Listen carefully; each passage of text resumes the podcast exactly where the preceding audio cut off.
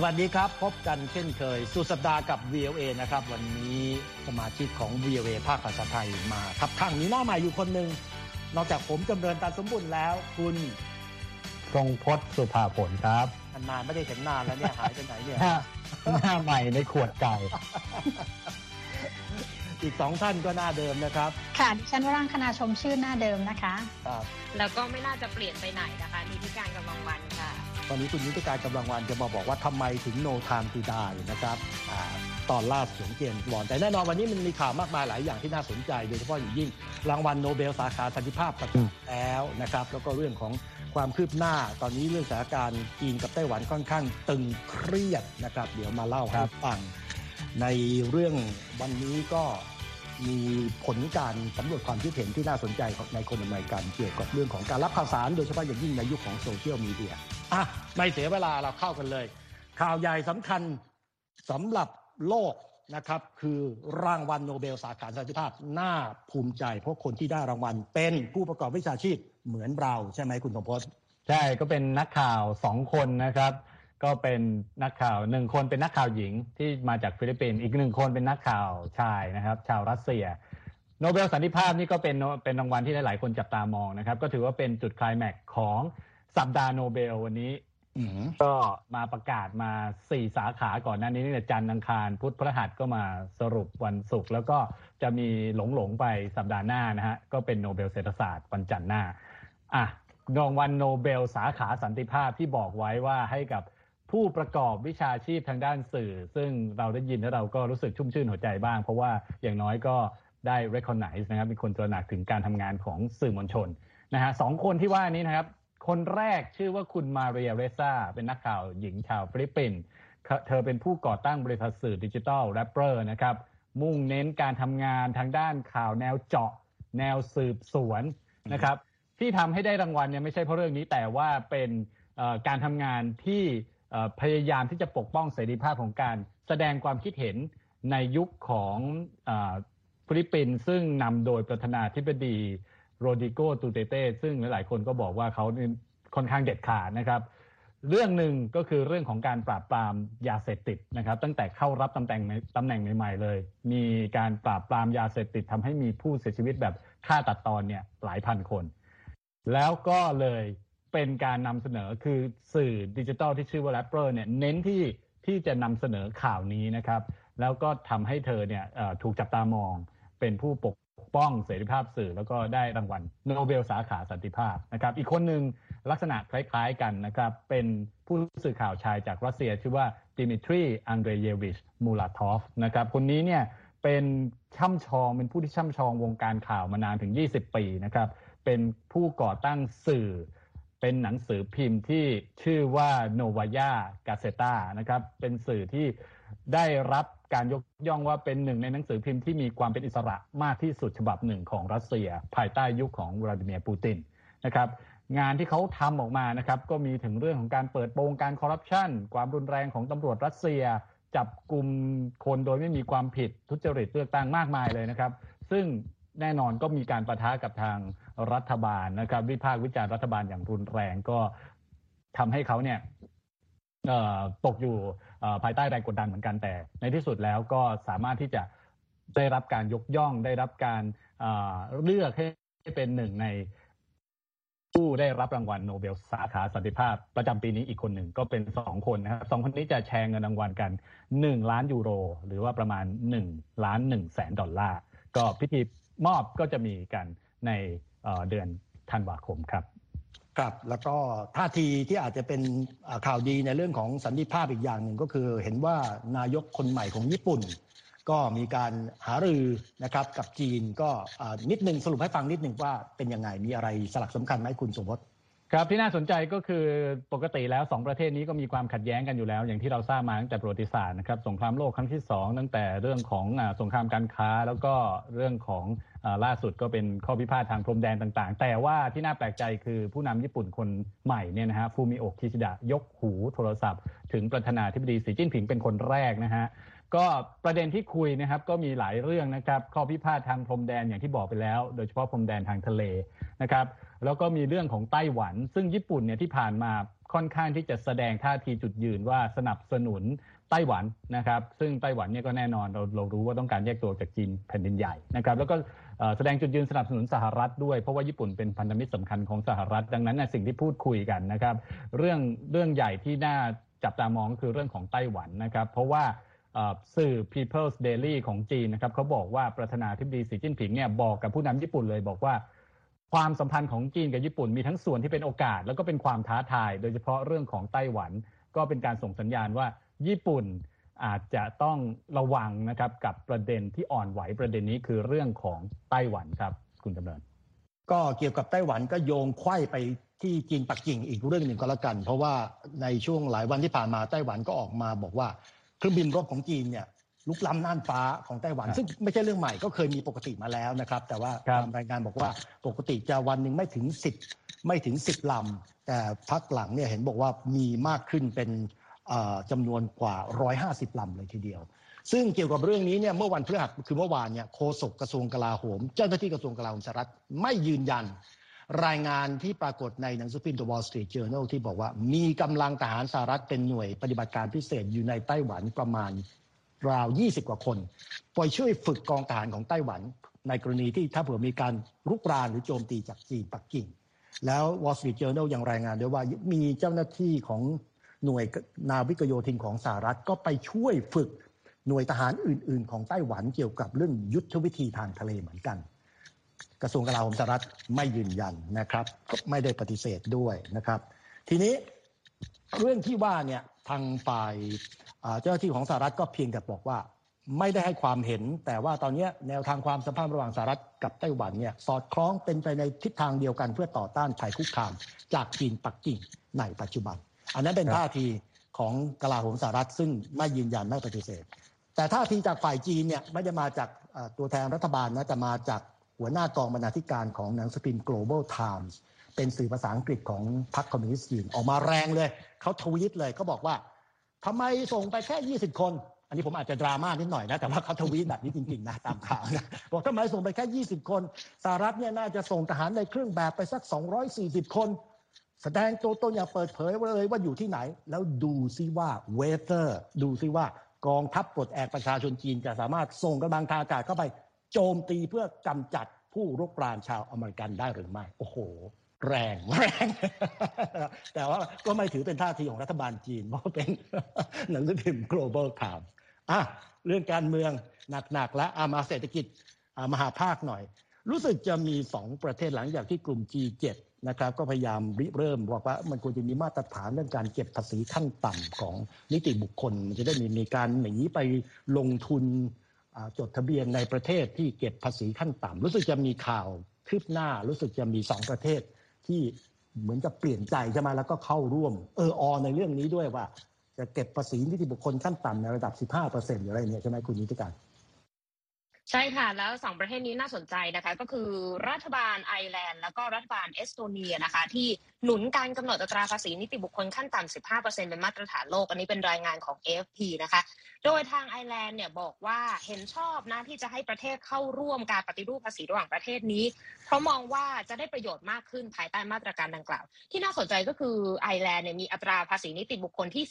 12.5%อยู่ในตอนนี้ และแน่นอนสามารถดึงดูดบริษัทใหญ่ ๆ ทั้งด่านบริษัทยาและเวชภัณฑ์หรือว่าบริษัทไอทีไม่ว่าจะเป็น Apple Google ให้เข้ามาตั้งสำนักงานใหญ่ที่นี่นะคะ แต่ว่าถ้าเกิดมีมาตรการภาษีนิติบุคคลขั้นต่ำนี้มีผลบังคับใช้เนี่ยจะกระทบกับบริษัทใหญ่ ๆ เป็นหลัก และมีการจ้างงานในสัดส่วนเป็นหลักแสนรายในไอร์แลนด์นะคะ แต่ว่าธุรกิจขนาดเล็กจะไม่ได้รับผลกระทบ เพราะว่าก็ยังคงอัตราภาษีนิติบุคคลที่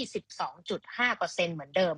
ฝั่งเอสโตเนียเนี่ยบอกว่าการเข้าร่วมการปฏิรูปภาษีระดับโลกจะช่วยรับรองว่าสภาพแวดล้อมทางธุรกิจ และนโยบายภาษีของเอสโตเนียเนี่ยจะสร้างประโยชน์ในอนาคตที่ดีกับทุกฝ่าย แต่ก็ยังแสดงความกังวลอยู่เรื่องหนึ่งก็คือ ผลกระทบกับ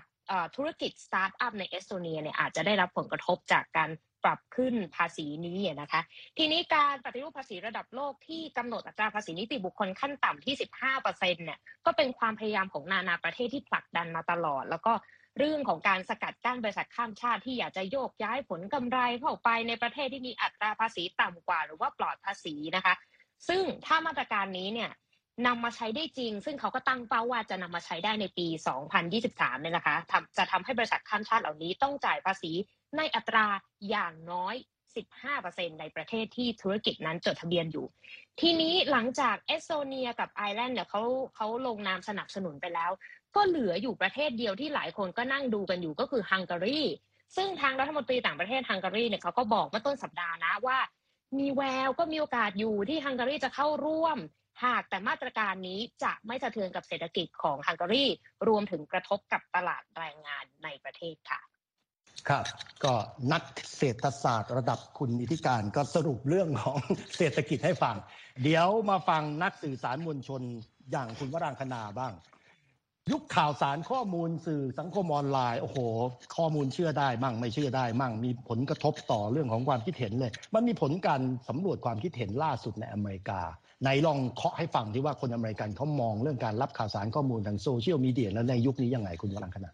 ค่ะก็เรียกได้ว่าชาวอเมริกันเกือบทุกคนก็เห็นด้วยกับที่คุณจำเริญกล่าวมานะคะ ว่าตอนนี้เนี่ยการเผยแพร่ข้อมูลที่ผิดๆหรือข้อมูลที่เป็นเท็จเนี่ยนะคะ ก็เป็นปัญหาหนึ่งของสังคมอเมริกันค่ะ ซึ่งเรื่องนี้นะคะสำนักข่าว Associated Press ก็รายงานโดยอ้างอิงผลสำรวจนะคะจาก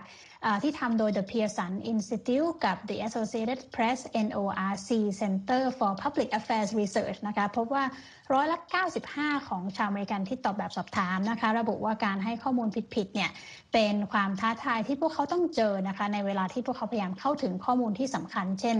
เรื่องวัคซีนโควิด -19 เป็นต้นนะคะ ที่ล่าสุดที่เราเห็นได้ชัด แล้วประมาณครึ่งหนึ่งนะคะของผู้ตอบแบบสอบถามนะคะ ก็กล่าวโทษรัฐบาลสหรัฐนะคะ ว่าเป็นต้นเหตุที่ทำให้เกิดการให้ข้อมูลแบบผิดๆนี้นะคะ ในขณะที่ 3 ใน 5 ของผู้ตอบแบบสอบถามนะคะ ก็โทษ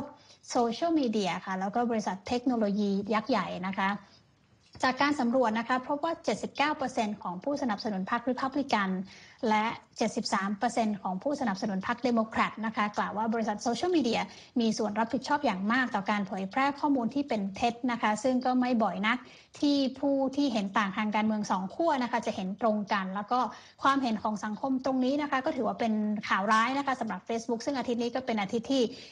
มีแต่ข่าวร้ายๆสำหรับ Facebook นะคะหลังจากที่อดีตพนักงานของ Facebook เองก็ ออกมาให้ข้อมูลกับคณะอนุกรรมาธิการบุธิสภาสหรัฐนะคะว่าอัลกอริทึมของ Facebook เองเนี่ยก็มีส่วนในการเร่งหรือว่าเพิ่มการแพร่กระจายของข้อมูลที่ผิด แล้วก็เนื้อหาที่เป็นภัยต่อเด็กและเยาวชนด้วยนะคะ ผลการสำรวจนี้นะคะยังเผยให้เห็นอีกด้วยนะคะ ว่าชาวอเมริกันเนี่ยนะคะ พร้อมที่จะกล่าวโทษทุกคนนะคะ ยกเว้นตัวเองค่ะ ในการเผยแพร่ข้อมูลที่ผิดนะคะ โดยมีมากกว่าครึ่งหนึ่งนะคะ ที่ตอบว่าพวกเขาไม่คิดว่าตนเองเนี่ยมีส่วนในการเผยแพร่ข้อมูลที่ไม่ถูกต้องเหล่านั้น ในกลุ่มผู้ใหญ่นะคะ ผู้ใหญ่วัยต้นเนี่ย 18 ถึง 29 ปีนะคะ มี 25%ที่คิดว่าพวกเขาเนี่ยมีส่วนในการเผยแพร่ข้อมูลที่ไม่ถูกต้องนะคะ แต่ผู้ใหญ่สูงวัยนะคะวัยปลาย 60 ปีขึ้นไปนะคะบอกว่ามีแค่ 14%นะคะที่โทษตัวเองทางทางที่งานวิจัยหลายหลายชิ้นนะคะ ก็บอกว่าผู้ใหญ่วัยตอนปลายเนี่ยนะคะ ที่น่าจะเป็นกลุ่มอายุที่แชร์ข้อมูลจากแหล่งข่าวที่ไม่น่าเชื่อถือมากที่สุดค่ะ ครับขอบคุณครับคุณวรังคณาก็เรียกว่าข่าวสารข้อมูลบิดเบือน ข้อมูลไม่จริงเนี่ยมันคงไม่มีวัคซีนไปแก้นะเพราะว่ามันต้องอาศัยความตระหนักรู้นะความตื่นตัว แต่ว่าโควิดเนี่ยอาจจะสามารถป้องกันยับยั้งได้ ในเรื่องวัคซีนที่ทั่วถึง แล้วก็เราก็ได้ข่าวกันว่าทางองค์การอนามัยโลก แล้วก็สหประชาชาติก็เรียกร้องตลอดมาเลยบอกว่า กระจายวัคซีนให้ทั่วถึงให้อย่างเป็นธรรมแก่ประเทศที่ยังมีอัตราการฉีดไม่ไม่ไม่ถึง แล้วเมื่อวานนี้ก็มีบุคคลสำคัญในระดับเวทีโลกสองคนนะครับก็คือเลขาธิการใหญ่สหประชาชาติแอนโตนิโอกุเทเรส กับผู้อำนวยการองค์การอนามัยโลกนะครับเทดรอสอัตฮานอมเกรเบเยซุสเนี่ย เริ่มเปิดตัวยุทธศาสตร์หรือตั้งเป้าหมายรณรงค์ว่าจะฉีดวัคซีนให้ประชากรทั่วโลกได้ 40%เป็นเป้าหมายนะภายในสิ้นปีนี้ แล้วก็จะเพิ่มได้เป็น 70%ภายในช่วงกลางปีหน้านะครับกูเตเรสบอกว่า ตอนนี้เนี่ยโลกเนี่ยผลิตวัคซีนได้ประมาณเดือนละ 1,500 ล้านโดสเนี่ยปัญหาตอนนี้มันไม่ใช่เรื่องของกำลังการผลิต มันเป็นเรื่องของการกระจาย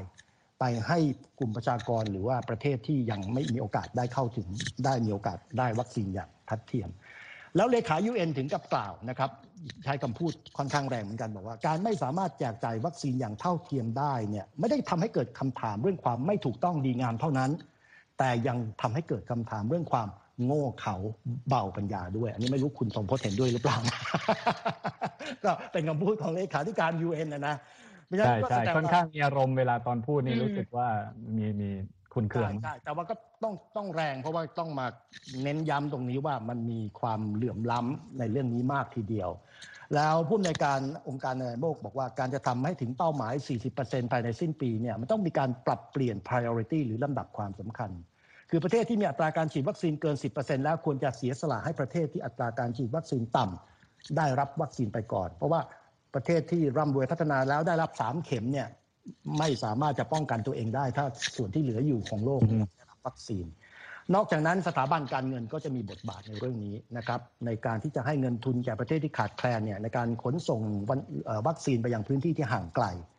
งั้นก็เรียกว่าเป็นการร่วมมือกันของทุกภาคส่วน ผู้ผลิตรัฐบาล แล้วก็โครงการโควัคของสหประชาชาติ แล้วก็สถาบันการเงินนะครับ ถ้าเผื่อว่าหวังว่า โควิด -19 เนี่ยจะเป็นอะไรที่เราสามารถจะมองในกระจกหลังว่าอาผ่านไปแล้วหรือว่าสามารถควบคุมได้ โอเค นั่นก็เป็นสรุปเรื่องที่เป็นสำคัญสำคัญ คุณผู้ฟังอย่าเพิ่งไปไหน no time to die เดี๋ยวรออยู่ในช่วงท้ายรายการนะครับ ในช่วงสุดสัปดาห์กับวีเเดี๋ยวมาคุยกันให้คุณวรังคณามาช่วยเล่าให้ฟังเรื่องนี้หน่อย ปกติทรัพย์สินบางอย่างเนี่ยมันจะถูก ลักไปถูกขโมย ถูกช่อโกงได้ แต่ตอนนี้มีข่าวว่าในแอฟริกาเนี่ยผมอ่านแล้วผมก็ขำเหมือนกัน IP address Internet domain เนี่ยมันกลายเป็นคดีว่าถูกขโมย หรือว่ามีการฟ้องร้องกันระหว่างนักธุรกิจจีน กับหน่วยองค์กรของอที่จัดสรรเรื่องนี้ในแอฟริกา มันเป็นยังไงค่ะ จริงๆ ก็เรียกว่าเป็นเวลานานหลายปีแล้วนะคะ ที่ประเทศอุตสาหกรรมเนี่ยหารายได้จากทวีปแอฟริกานะคะ โดยการใช้แรงงานชาวแอฟริกันเนี่ยขุดทองขุดเพชรนะคะแต่ล่าสุดพบว่าการหารายได้จากแอฟริกาเนี่ยได้ลุกลามไปยังทรัพยากรทางดิจิทัลนะคะ โดยมีการนำเอา IP address หลายล้านหมายเลขนะคะ ที่เป็นของทวีปแอฟริกาเนี่ยไปใช้ และบางครั้งก็เป็นการใช้อย่างผิดกฎหมายด้วย หมายเลข IP หรือ IP address นะคะ ซึ่งก็ย่อมาจากคำว่า Internet Protocol Address นะคะ เป็นหมายเลขเฉพาะนะคะที่กำหนดให้ กับอุปกรณ์แต่ละชนิดนะคะ ไม่ว่าจะเป็นคอมพิวเตอร์หรือเครื่องพิมพ์นะคะ ที่เชื่อมต่ออยู่ในเครือข่ายอินเทอร์เน็ตนะคะ ซึ่งก็คล้ายๆกับเลขที่บ้านของเรานั่นเองนะคะ โดยที่มีองค์กรหนึ่งที่ชื่อว่า Internet Assign Numbers Authority หรือ IANA ทำหน้าที่กำหนดหมายเลข IP ให้แต่ละภาคส่วนของโลกนะคะสำนักข่าว Associated Press นะคะก็รายงานว่ามีการมีอาชญากรนะคะนำเอาหมายเลข IP ของแอฟริกาเนี่ยไปใช้ IP address บางหมายเลขนะคะ ถูกนำไปใช้ในวงการพนนัน หรือใช้กับเว็บไซต์ลามกอนาจารของจีนเป็นต้นนะคะ ภายในทวีปแอฟริกาเองนะคะ องค์กรไม่แสวงผลกำไรที่ชื่อว่า a f r i n i c นะคะเป็นผู้ทำหน้าที่แจกจ่ายหมายเลข IP แต่กลับ ปรากฏว่ามีพนักงานระดับสูงคนหนึ่งขององค์กรนะคะ ก็นำหมายเลข IP เหล่านี้ไปแจกจ่ายอย่างผิดกฎหมายเช่นกันนะคะ จนนำไปสู่การฟ้องร้องคดีช่อโกงใหญ่โตนะคะทำให้ผู้บริหารชุดใหม่ของอัฟรินิกซึ่งมีสำนักงานประจสำนักงานใหญ่นะคะ อยู่ที่ประเทศมอริเชสเนี่ยกำลังพยายามนำเอา IP address เหล่านี้กลับคืนมานะคะ อย่างไรก็ตามค่ะภารกิจของอัฟรินิกนะคะกลับต้องพบกับความท้าทายนะคะ จากการสู้กลับของนายลู่เฮงนะคะ ซึ่งเป็นนักธุรกิจ เชื้อสายจีนจากฮ่องกงนะคะ โดยลู่เฮงเนี่ยค่ะได้รับหมายเลข IP กว่า 6 ล้าน2แสนหมายเลขนะคะ ซึ่งเป็นของทวีปแอฟริกาในระหว่างปี 2013 ถึง 2016 นะคะ ซึ่งก็ไม่มีข้อมูลที่แน่ชัดค่ะว่าเขาได้ IP address จำนวนมากขนาดนี้มาได้ยังไงจำนวน 6 ล้าน2แสนหมายเลขเนี่ยนะคะคิดเป็นร้อยละ 5 ของหมายเลข IP ทั้งหมดของทวีปแอฟริกาเลยนะคะ แล้วก็มากกว่าจำนวน IP หมายเลข IP ที่ประเทศเคนยาได้รับอีกนะคะ แล้วถ้าตีเป็นมูลค่าเงินเนี่ยก็คิดเป็น 150 ล้านดอลลาร์เลยทีเดียว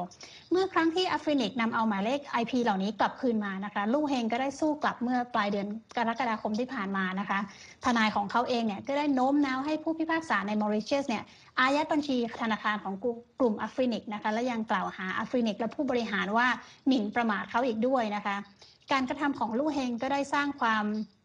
เรียกได้ว่าตกตะลึงนะคะให้กับผู้สนับสนุนเสรีภาพทางอินเทอร์เน็ตนะคะผู้ที่เห็นว่าอินเทอร์เน็ตเนี่ยควรจะเป็นเครื่องมือในการสร้างความก้าวหน้าและพัฒนาทางสังคมนะคะซึ่งที่ผ่านมานะคะการทำงานจริง ๆ ระบบการทำงานภายในของเครือข่ายอินเทอร์เน็ตเนี่ยก็เป็นสิ่งที่สังคมส่วนใหญ่ไม่ค่อยได้เข้าใจนะคะแล้วก็ไม่มีการเปิดเผยให้สังคมได้รับทราบมากนักนะคะ จริง ๆ แล้วมีองค์กรไม่หวังผลกำไรเพียงแค่ 5 องค์กรในโลกนี้เท่านั้นนะคะที่ทำหน้าที่เป็นผู้แจกจ่าย IP ให้กับทุกประเทศทั่วโลกนะคะซึ่งอฟรินิกเองเนี่ยก็เป็นองค์กรที่ 5 นะคะที่เพิ่งก่อตั้งมาในปี 2003 นี่เอง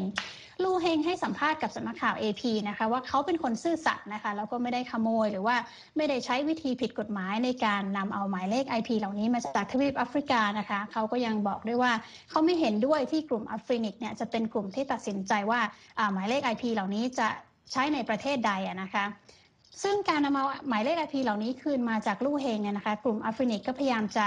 นำเอาทรัพยากรทางอินเทอร์เน็ตนะคะซึ่งเป็นทรัพยากรสำคัญในการพัฒนาทวีปแอฟริกาเนี่ยกลับคืนมานะคะแล้วก็แอฟริกานี่ก็ยังถือว่าเป็นทวีปที่ล้าหลังทวีปอื่นๆนะคะในการใช้ทรัพยากรทางดิจิทัล ในการพัฒนาความเป็นอยู่ส่งเสริมความเป็นอยู่ที่ดีขึ้นให้กับประเทศของตนค่ะ ครับขอบคุณครับคุณวรางคณาครับคุณผู้ฟังอยู่ในช่วงของสุดสัปดาห์กับ VOA นะครับตันตันตันตันตันตันตันตันในคุณทรงพจน์คงจำได้ที่ title ของเจมส์บอนด์ถ้าผมจะไปดูเจมส์บอนด์เนี่ยผมจะต้องเข้าไปให้ทัน title ตอนต้น เพราะถ้าไม่ได้ฟังเพลงโหมโรงแล้วมันไม่ได้อารมณ์เหมือนกันตันตันตันตันตันตันอ่าใช่แล้วตอนเนี้ยเจมส์บอล ตอนสุดท้ายของเดนิเอลเครกไม่ใช่ตอนสุดท้ายของซีรีส์ของฟรังไชส์ตอนสุดท้ายของเดนิเอลเครกลงลงแล้วนะครับในอเมริกาเหนือแล้วก็ทั่วโลก no time to die แต่ในเรื่องนี้จริง ๆ เนี่ยเดนิเอลเครกคงจะบอกว่าไม่ใช่หรอก it's no time to retire for me มากกว่าใช่ไหมคุณพิการ มันยังไง มันเรื่องมันต้องไปล่าเขามาจากเขารีทายแล้วแล้วให้เขามาปราบผู้ร้ายอีกครั้งหนึ่งหรือยังไงเนี่ย ก็นั่นน่ะสินั่นก็เป็นเรื่องเรื่องย่อนะ คุณจำเริงเกริ่นมาแล้ว คือเรื่องของเขาเนี่ยคือเจมส์บอลเนี่ยเขาก็เสียอยู่ดีๆ แล้วกลายเป็นว่าต้องออกไปตามล่า แล้วก็ทำงานร่วมกับสายลับสาว Double O Agent ซะด้วย แค่ผูกเรื่องมาแบบนี้ก็น่าสนใจแล้วนะคะ แต่ว่า No Time to Die เมื่อก่อนในช่วงสองสปีที่ผ่านมาก่อนในช่วงโควิด เนี่ย ถูกดิฉันล้อเลียนว่าเป็นโนทามทูฉาย เพราะว่าเจอโรคเลื่อนไปถึง3ครั้งรวด อันนี้ไม่รวมเกี่ยวกับการถ่ายทำนะ ในที่สุดวันที่ 8 ตุลาคมก็ได้ฉายสักทีนะคะ เพราะว่ารอบปฐมทัศน์ที่กรุงลอนดอนก็คึกคักมากบรรดาราชวงศ์อังกฤษทัพนักแสดงก็มาเข้าร่วม ถือว่าเป็นงานเปิดตัวที่ยิ่งใหญ่ที่สุดนะตั้งแต่การระบาดของโควิดเลยนะคะ แล้วบรรดาแฟนหนังเนี่ยก็คาดหวังกันมากว่าจะเป็นการ comeback หรือว่าการกลับมาของอุตสาหกรรมภาพยนตร์หลังจากโควิดระบาดอย่างแท้จริงนะคะ โดยถ้าพูดในแง่ของเรื่องย่อดิฉันเล่าให้ฟังไปแล้ว แต่พูดถึงกระแสการตอบรับของฝั่งนักวิจารณ์กันดีกว่า เพราะว่าดิฉันไปดูมาสองที่ อันแรกก็คือมะเขือเทศเน่านะคะ Rotten Tomato นะคะ ให้ 84%เนี่ยก็คืออยู่กึ่งกลางระหว่างภาพยนตร์ ภาคแรกที่แดนนี่ลเครกได้เล่นในฐานะเจมส์บอนด์แล้วก็เรื่อง Spectre ซึ่งซึ่งก็ทำรายได้อยู่เอ่อซึ่งก็ได้คะแนนอยู่ในระดับกลางๆ60 กว่าเปอร์เซ็นต์ อันนี้อยู่กึ่งกลางเลยก็เลยทำให้หลายคนเนี่ยคาดหวังมากว่าเรื่องนี้เนี่ยจะเป็นการรูดม่านจบลงจากบัลลังก์ของเจมส์บอนด์ของแดานิเอลเครกเนี่ยอย่างสมศักดิ์ศรีกันเลยทีเดียว ในขณะที่ IMDB นะคะ ให้คะแนน 7.6 เต็ม 10 อันนี้ดิฉันว่าตอนเนี้ย สองคนที่อยากจะไปดูมากๆเนี่ยคือคุณวรังคณาและคุณจำเริญและตอนนี้คืออยากจะรีบจบรายการไปสักทีก็จะได้ไปดูกันนะคะแต่นี่ดูรายได้เขาสักนิดนึงเพราะว่าทาง Universal Picture บอกว่าจะกวาดรายได้กวาดรายได้ตัวหนังทั่วโลกเนี่ยหนึ่งร้อยยี่สิบเอ็ดล้านดอลลาร์ในช่วงสุดสัปดาห์แรกที่เข้าฉาย อันนี้ยังไม่ได้รวมตลาดจีนแล้วก็ไม่ได้รวมภาคฝั่งสหรัฐที่เพิ่งจะนำมาเข้าฉายนะคะ เพราะว่าจีนเนี่ยเขาจะมีกำหนดฉายก็คือปลายเดือนตุลาคมนี้ค่ะ ครับ ก็เรียกว่าเป็นจะเป็นอะไรสวอนซอง หรือว่าเป็นบทอำลาของแดเนียลเครกซึ่งก็เป็นมาดใหม่ของเจมส์บอนด์มาในหุ่นล่ำบึกนะครับผิดกับสมัยก่อนโรเจอร์มัวร์หรือว่าฌอนคอนเนอรี่ที่ออกแบบแนวเจ้าชู้หน่อยนั้นผมจะไม่ค่อยแปลกใจ ถ้าเผื่อว่าเขาสร้าง 007 ต่อแล้วคนที่จะมารับตำแหน่ง 007 เนี่ย อาจจะเป็นผู้หญิง หรืออาจจะเป็น อันนี้ก็เป็นโจทย์ที่น่าสนใจ เพราะว่าก็มีการพูดถึงมาหลายครั้งแล้วว่าจะมีเจมส์บอนด์ที่เป็นผู้หญิงหรือว่าคุณจำเริญเรียกว่าเจนบอนด์ก็ได้นะคะ แต่ว่าก็มีการออกตัวมาหลายครั้งรวมถึงแดเนียลเครกก็เคยให้สัมภาษณ์มาแล้วด้วยว่า อาจจะไม่ได้มีบทนี้ในลักษณะที่บอนด์ที่เป็นผู้หญิง เพราะว่าน่าจะมีบทที่ดูสง่าดูสมศักดิ์ศรีกว่านี้ที่นักแสดงหญิงจะต้องเป็นตัวนำค่ะ ใช่ก็ต้องลุ้นกันเพราะว่าตัว character หรือบุคลิกตรงนี้สำคัญมาก แล้วก็ในแต่ละช่วงของการสร้างชุดเจมส์บอนด์เนี่ยเขาก็ต้องการจะสื่ออะไรบางอย่างออกมาเหมือนกันนะครับ ว่ามันมีเนื้อหาอะไรที่มันจะสะท้อนอะไรอะผมมีเวลานิดนึงเดี๋ยวผมจะสรุปให้ฟังอันหนึ่งเป็นดาราเหมือนกัน อาจจะไม่ได้โด่งดังเหมือนอย่างเจมส์บอนด์แต่ถ้าอย่างคุณทรงพจน์หรือว่าแต่ละท่านเนี่ยอายุยืนยาวเหมือนกับผมเนี่ยคงจะคุ้นเคยกับ Star Trek สมัยที่กัปตันเคิร์ก แล้วก็ว่า Beam me up Scotty อะไร กัปตันเคิร์กวิลเลียมชัตเนอร์อายุ90 ปีแล้ว โอ้โหนี่นะ แล้วเขาจะได้ขึ้นอวกาศสมจริง เพราะว่าเปิดเผยว่าวันที่ 12 ตุลาเนี่ยเขาจะขึ้นไปกับจรวด Blue Origin ของเจฟเบโซส ขึ้นไปสัมผัสอวกาศคือไม่ได้ออกไปข้างนอกนะแต่ขึ้นไปขึ้นไปนะครับ ได้จริงๆจังๆแล้วเขาก็บอกว่าโอ้โห อันเนี้ยมันจะเป็นเรื่องประสบการณ์ที่ว่าเขาได้ยินได้ฟังเกี่ยวกับ space มานานแล้วแต่ตัวเองก็เป็นตัวเอกด้วยนะครับ Star Trek ยานนะครับ Enterprise ตอนนี้มีโอกาสที่จะได้ไปเห็นด้วยตาตัวเอง ก็ไม่ได้ขึ้นไปนาน ไม่ได้ไปใช้ชีวิต ไม่ได้ไปโคจรขึ้นไป 10 นาที แล้วก็ขึ้นไประดับความสูง 106 กิโลเมตร แต่ว่าสำหรับคนอายุ 90 ปี แล้วก็คนที่เป็นไอคอนนะนะของภาพยนตร์ตะลุยกับสตาร์เทรคเนี่ยก็เรียกว่าเป็นโอกาสนะ ที่เขาจะได้ทำอะไรบางอย่างก็ยินดีด้วยนะครับ ก็หวังว่าก็จะเป็นอะไรที่ พวกเราเดี๋ยววันหลังเราก็คงจะมีโอกาสได้ไปสัมผัสเกี่ยวกันย้ำเอาละครับ วันนี้ก็คงเวลาก็คงจะอำนวยแค่นี้ก็คงจะต้องขอลาไปก่อนตามเวลาที่สมควรก็หวังว่าจะกลับมาพบกันอีกครั้งในสัปดาห์หน้านะครับ วันนี้ในฐานะตัวแทนของพวกเราชาวคณะวีโอเอภาคภาษาไทย สุดสัปดาห์กับวีโอเอขอ สวัสดีครับ สวัสดีค่ะสวัสดีครับ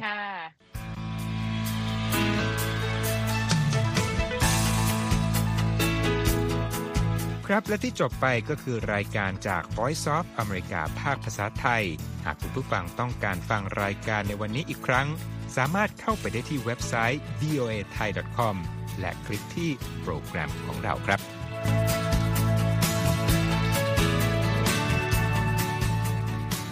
และถ้ามีเวลาว่างเสาร์อาทิตย์ อย่าลืมแวะมาฟังสุดสัปดาห์กับ VOA เช้าวันเสาร์ซึ่งเราจะมีคุยกันบันเทิงสำหรับหนังใหม่ประจำสัปดาห์ กับภาษาอังกฤษสำนวนอเมริกันทุกเช้าวันอาทิตย์ ตามเวลาในประเทศไทย ติดตามฟังย้อนหลังได้จากเว็บไซต์ของเราเช่นกันครับ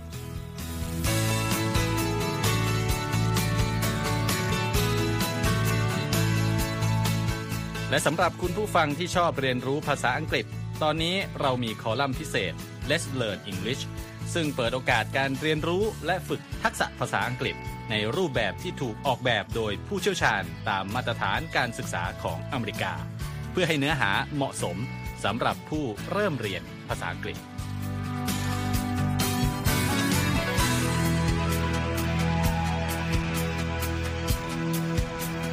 ครับเราจะมีวิดีโอที่จัดทำขึ้นเป็นพิเศษ สะท้อนเรื่องราวหลากหลาย ตั้งแต่ชีวิตคนไทยในสหรัฐ ไปจนถึงเหตุการณ์สำคัญต่างๆ ที่เกิดขึ้นในอเมริกา มาเสนอเป็นประจำ ซึ่งติดตามได้ทั้งทางเว็บไซต์ voa thai com Facebook และ YouTube voa thai ครับ